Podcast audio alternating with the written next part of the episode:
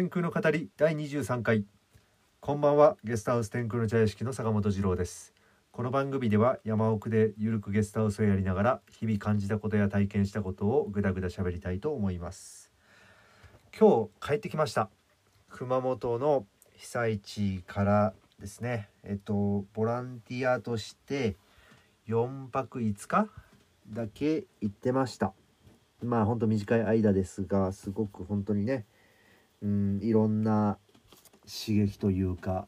うん感じたこと。これはねなかなか言葉にするのは難しいんですけどうんまあまあまあね。変な話ではありますけど、うん、言ってよかったと思います、うん、変な言い方ですけどね。うん本当にね被災被災されてる方にはもう本当なんと何と言っていいか。うんまあまあまあ本当にお気の毒で仕方ないのですがはい。でですねえっと状況としてはですねあの人吉がですね一番こうひどいエリアだとは思うんですけどそこら辺からですね下流にあたる、まあ、ずっと球磨川沿いを通って下流の方まあいろんな村がですね川沿いにある家はほとんど水没しちゃってる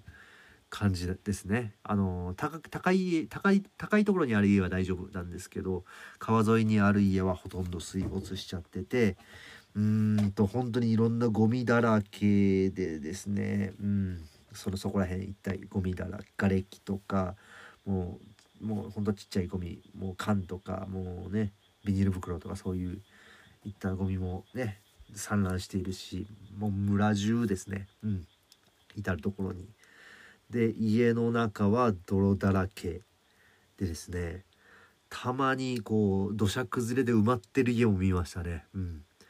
で線路も、うん、寸断されてる。まあ線路がもうひっくり返ってるっていうのかな。何ていうのかな。外れちゃってる。っていう状態だったりところどころ橋も崩れてますね。うん、で車も、うん、ひっくり返ってる車もたくさん見ました。どっかなんでこんなところにあるんだろうって、まあ、流されてきたんだと思うんですけどそのなんでこんなところあるんだろうっていうようなところに車もあったりですね。うん。そんな感じですね。うん。でえっと本当に家が被災されてる方っていうのはもうほとんど被災ちゃんと避難はしててなんかね避難所から通ってる通いながら家の整理をしてるっていうような感人たちだらけですね。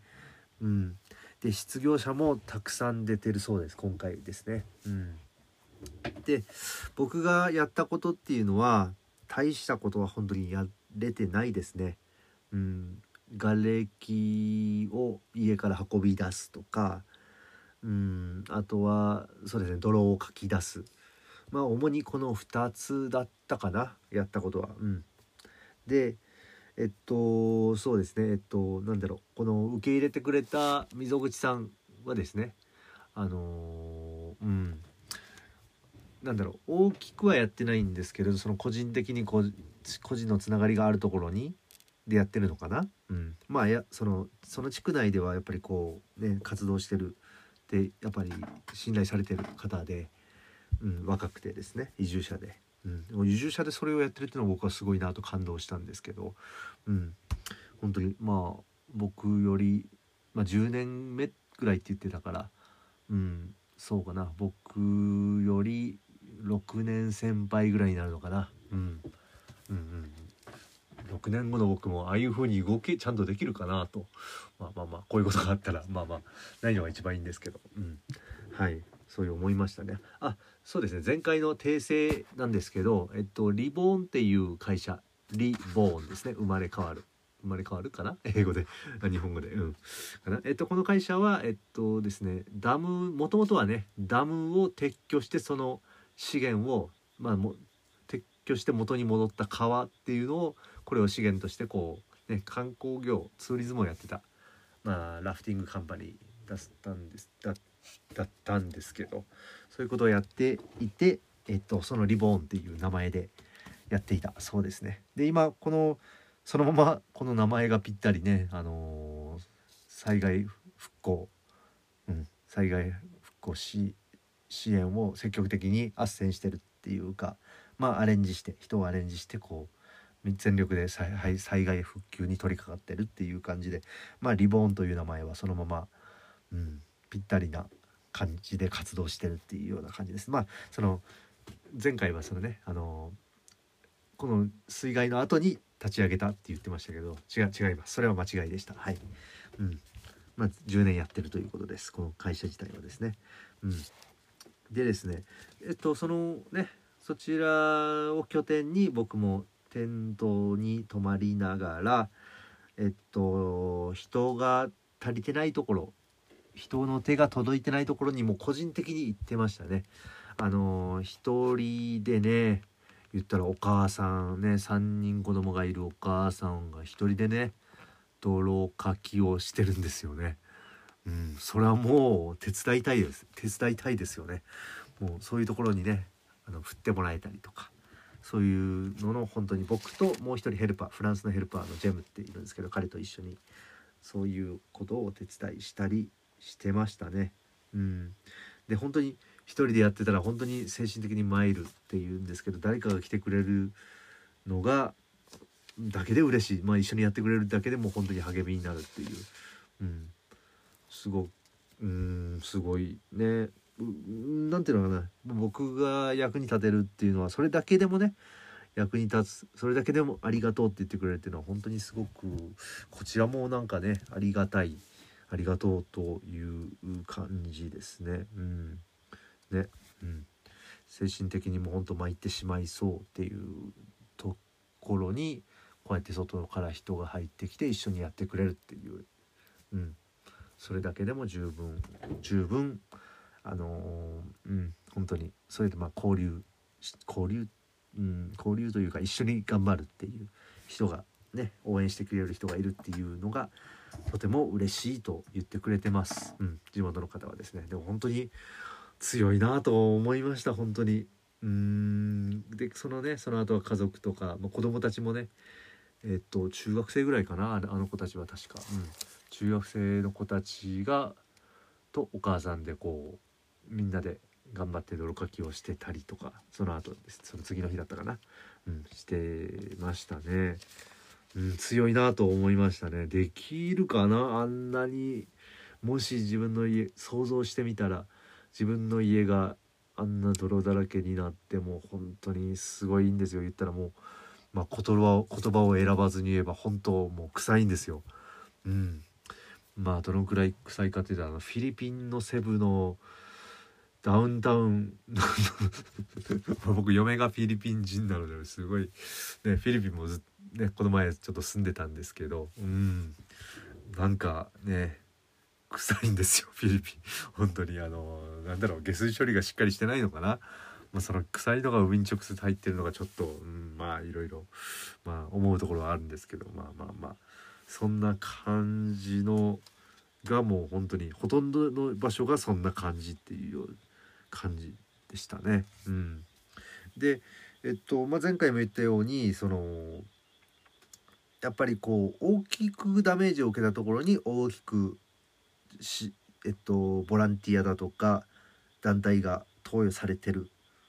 のでやっぱりこう小さいところには届かないっていうような感じですね。まあその僕が行った坂本町でもいくつかボランティア団体があるようも入ってるようですがやっぱりこうね大きなとこから片付けていくのでやっぱどうしても、うん、届かないところには届かないんですよね。でそういうところにまあまあ溝口さんっていうのはよそういう感じのところに個人的に個人的にって言っていいのかな、うん、ちょっとそこ細か細かいことは分かんないんですけど、うん、なんか柔軟に動いてるっていうイメージでしたね。でさらに僕なんかはもう本当に2人でパッと行けるところに行ってたっていう感じです。あこの現場もうね家主さんも帰られたんで次に振ってくださいって言って。まあ誰かその柳さん頑張ってるところに一緒に行きたい。一緒にこう頑張りたいっていうのはあったのでまあ振ってくださいって言って次のいろんないろんな現場にポンポンポンポンたらい回しにされてました。僕は。うん、はい。でですね。うん。でよくなんだろう別に僕の周りには言ってくる人はいないんですけどあのねボランティア行くなんか偽善偽善だとか思ったりする人もいるそうですね、僕は言われたことないので分かんないんですけどうんまあ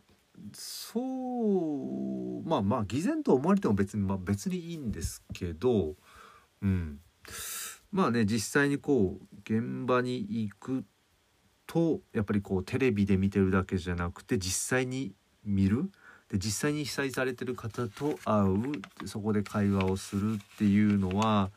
うん実際なリアルを見るっていうことですね。まあ、旅もそうですけど、まあ、視野が広がるまあその何て言うのかなそれをこうねそれを資源にするっていうのはちょっとすごく失礼な話だけど自分の成長学びにもつながる。自分の成長とか学びにもつながる。2回言いました。うん、はい、うん、で何て言うのかな。それを人事じゃなくて自分事として捉えれることができるっていうのがうん。まああのね言っ言葉は正しくないかもしれんけどそういうことがやっぱ楽しいという感じなのかな。うん、まあ自分ができることをやるっていう。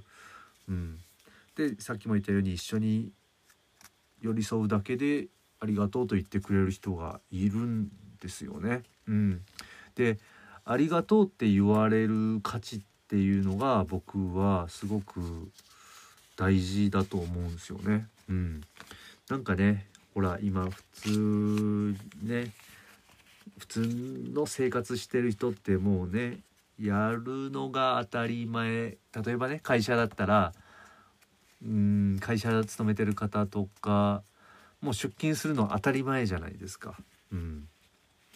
だってお金払ってるだから。っていうその雇われてんだあんた雇われてんだから出勤するの当たり前仕事するの当たり前。で、ね、お父さん家族がいるお父さん。いやお父さんは家族を養うのは当たり前でしょ。働くのは当たり前でしょ。っていうね何て言うのかな。ありがとうも飛び交わないような人たちって結構いると思うんですよね。ありがとうという言葉を交わさずに生活してる人たち。うん、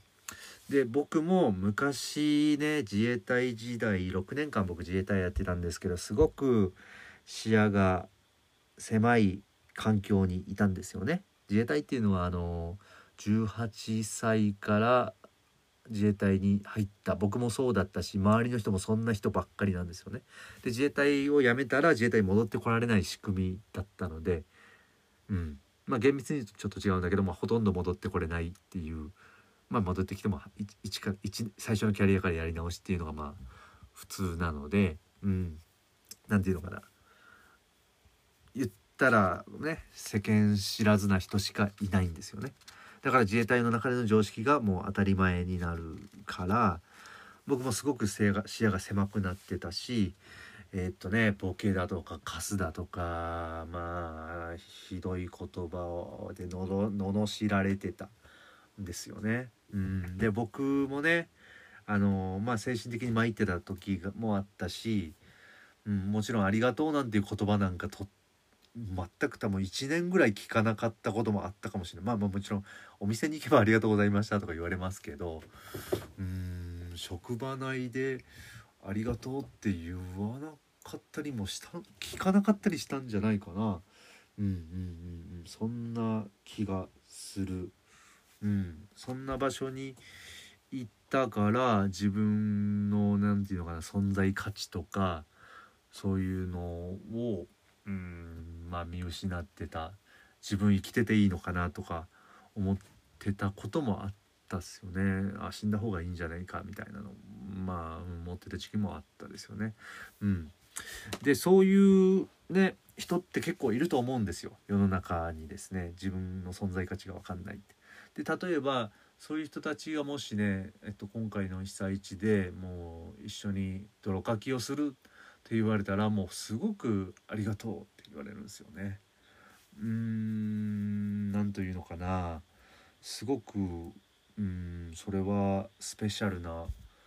場所じゃないかなと思います。うん、それで「ありがとうありがとう」が飛び交う場所あとは復活しようって這い上がろうって頑張ってるこのエネルギーでそういう環境に身を置くっていうことがものすごく価値があることだなと僕は思ってて、うん、もうすごく変な話なんですけどそういうとこに行くのがなんか好きなんですよね。うんうんこまあ、これはね、うん、まあ本当に何て言うのかなこの被災された方の、うん、感情を置いといてもうこっちの行く側のモチベーションとしてっていう感じですね。ただやっぱり同じような人も同じような心心を持ってる人たちがやっぱり来るのでその人たちといるいるっていうのもまたとても楽しいというかいい環境だしそういう人たちと一緒にいれるっていう環境ですね。うん、まあまあそんな感じですね。でですねえっと笠原僕の天空の茶屋敷のある場所笠原まあ笠原元村村なんですけど今は黒木町笠原ですね。まあ笠原村まあ村でいいや。うん、笠原村。はい。でその奥の奥に天空の茶屋敷あるんですけど、うん、笠原も実はえっと2012年だ？2012年かあれは。うん。かな？うん。6年前じゃないな。7年前か。7年前水害があって家が流された人もいるし道路が寸断寸断されたりしてますね。うん。で言われてたらそうです。笠原はもうダメだって言われてたそうですね。うん。言ってた人もいた。うん。でね。ですがやっぱりこう同じようにあの外の人が入ってきてボランティアをが入ってきたっていうのもあるし、うん、それでまあ僕の村の人は割とこう外から来る人に対しても慣れてるオープンマインドであの、うん、そういう人は割と多いんですよ。うん、そういう背景があったからかなと思ってますね。まあ、だから、うん、僕みたいな人でもまあ普通はね僕みたいな人なんてものすごくうう なんだろう何だろう海外放浪して日本に帰ってきてなんか帰ってきた無職のなんかねいい年した無職のうんひげぼうぼうのひげぼうぼうまあぼうぼうのなんかねわけわからんやつみたいな感じ一番警戒されるやないですかね。まあ他にまあ僕の周りそしてそういうやつらばっかりでそういうやつらって普通には一番こう警戒されされるような、うん、感じだと思うんですけどやっぱり、うん、うんそうちの村の人は外の人に慣れちゃっててあの受け入れて溶け溶けちゃってますね。うん、天空の茶屋敷を拠点に溶け込んじゃってますね外の人がですね。うん、でうんでやっぱそういう地元の人がオープンなこともあって積極的に受け入れてね農作業を農作業バイトとかもどんどんどんどん外から受け入れたりしててうん天空の茶屋敷が始まって以来笠原村に移住者移住者どこ何を定義に移住者というかだけど、まあ、シンプルにじゃあ住民票を移した人を移住者っていうんであれば、うん、軽く10人ぐらい移住してきてます。うん、笠原村にですね。うん、で何何かっていうと同じようにこう水害があって、うん、水害から立ち上がってやっぱこういう、まあ、僕みたいな変なのも受け入れて、うん、それの後にもこうやっていろんな変な人っていうかまあ、うん、まあいいいいハートを持った人たちがねあの田舎暮らしスローライフが好きなね人たちが、うん、こう移住してきておりますね。うん、でえっときっとねうん坂本も坂本町立ち上がれると思います。うん思います。うん。いや、そう、きっとそうだ。うん。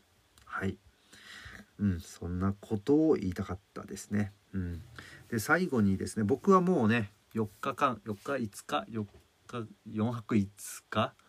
いて、えっと、とりあえずもうね、できることもそんなにはできなかっったんですけどまああとは少しわずかながら募金とあとはまあシェアするっていうのが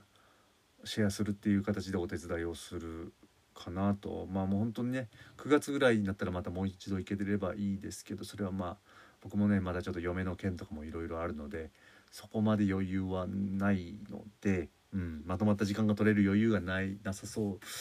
うなさそうな気もするし今しかですね、まあ、今回しか行けなかったのかなとも思う。まあ分かんないんですけど、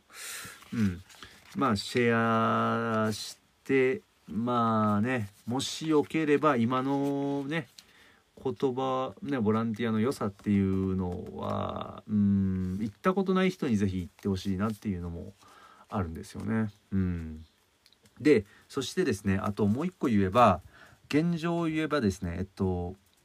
なんだろうボランティアブームなななんていうのかな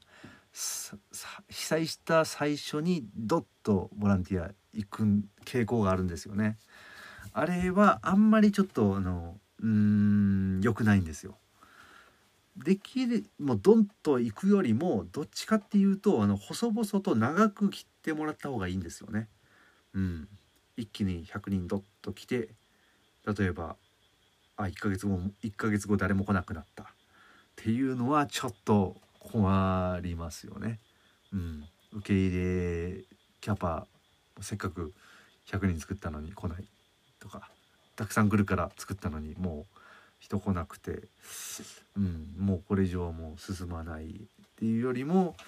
なんだろうな例えば100人が1ヶ月来るよりも5人とか10人が1年2年ずっと来る方が、うん、まあ復活もうもうもうみんな大丈夫だ大丈夫だっていうかあとはなんとか自分たちでできますっていうぐらいまで、うん、なるまでえっとずっと細々と長く来てもらう方がいいと、うん、と言ってます。もうそう思います。はい。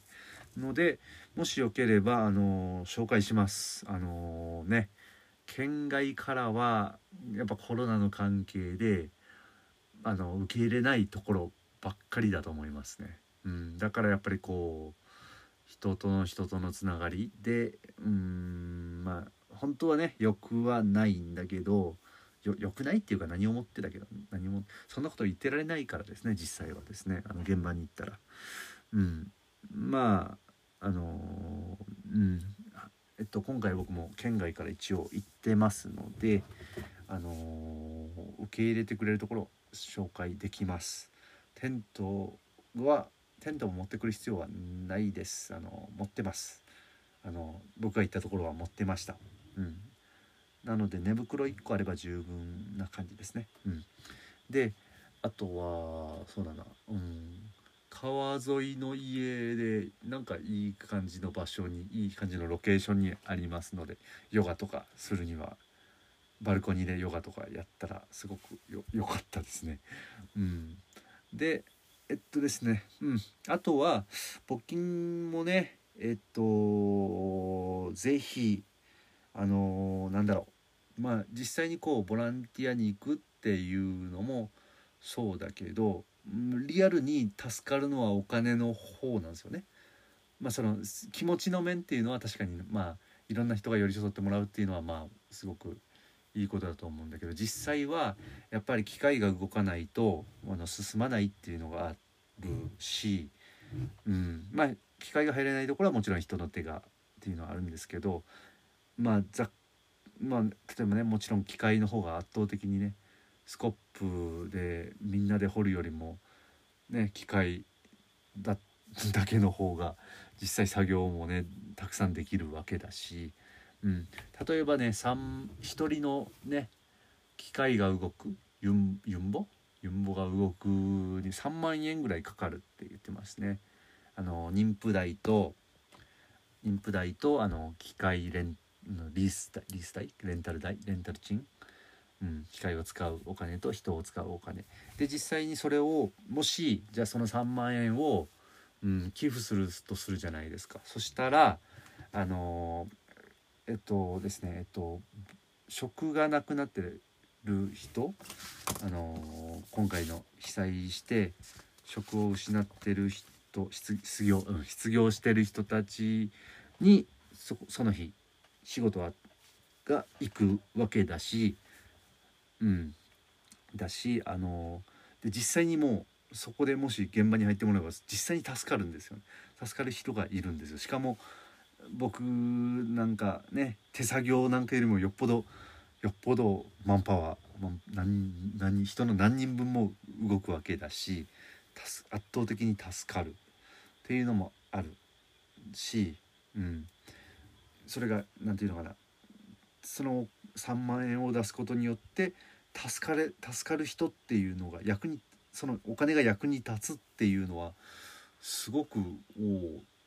これは何て言うのかなこんなにいい使い方はなかなかないんじゃないかなと思いますね。うん、うんうんうんまあね自分の貯金に余裕がある人そのお金を役に立たせてみるっていう数少ないチャンスだと僕は思います。であと実際にねこうやって自分ごとになるっていうのが、うん、まあまあ考え方は考え方でいいと思うんだけどもこう自分が応援してる俺が応援してるみたいな思ってもいいと思う。実際は。うん、それでもまあまあ考え方は、うん、考える分は、まあ、それをこう言って回るのはちょっとあれだけど俺はあれを応援してるんだっていう自分ごとになるっていうね。その現場で頑張っている人たちあの人たちを俺が応援したしてるんだよみたいな。思ってもいいと思うしで実際ねそれが別に機械に使われなくても本当にね現場で例えば頑張ってる人たちもう本当に絶望的な人たちにちょっとでもまあ美味しいものを食べてもらうっていうだけでもうんまあ溝口さんみたいにこう本当にヘロヘロにヘロヘロにというかもう忙しそうに大変なねいろんなものを動かしていろんな人を動かして本当忙しい思いしてる人たちにもねちょっとちょっと美味しいものを食べてもらうっていうねぎらいの額でも十分いいですよね。それでもそうそう使っていただいても全然いいですし、うん、まあ、うん、そうやって頑張って頑張ってる人たちをねぎらうっていう意味でも、うん、いいと思います。元気言ってましたね。元気だ現金玉。元気玉。とかなんかギャグギャグ言ってたけど、うん、まあまあまあ。そんな感じですね。うん、ということです。はい、うん、で地球のみんなオラに元気を分けてくれ。オラに現金を分けてくれ。とかまあまあまあまあまあいいや。やめとこう。やっぱやめとこう。そういうの。うん。うん。面白くないので僕僕が言っても面白くないのでやめときます。うん。まあそんな感じですね。うん。おなかなかと初めてこんなに長く喋った。30分近く喋ってます。うん。まあそういうことでした。はい。今日はここまでです。お相手は坂本二郎でした。それでは皆さんおやすみなさい。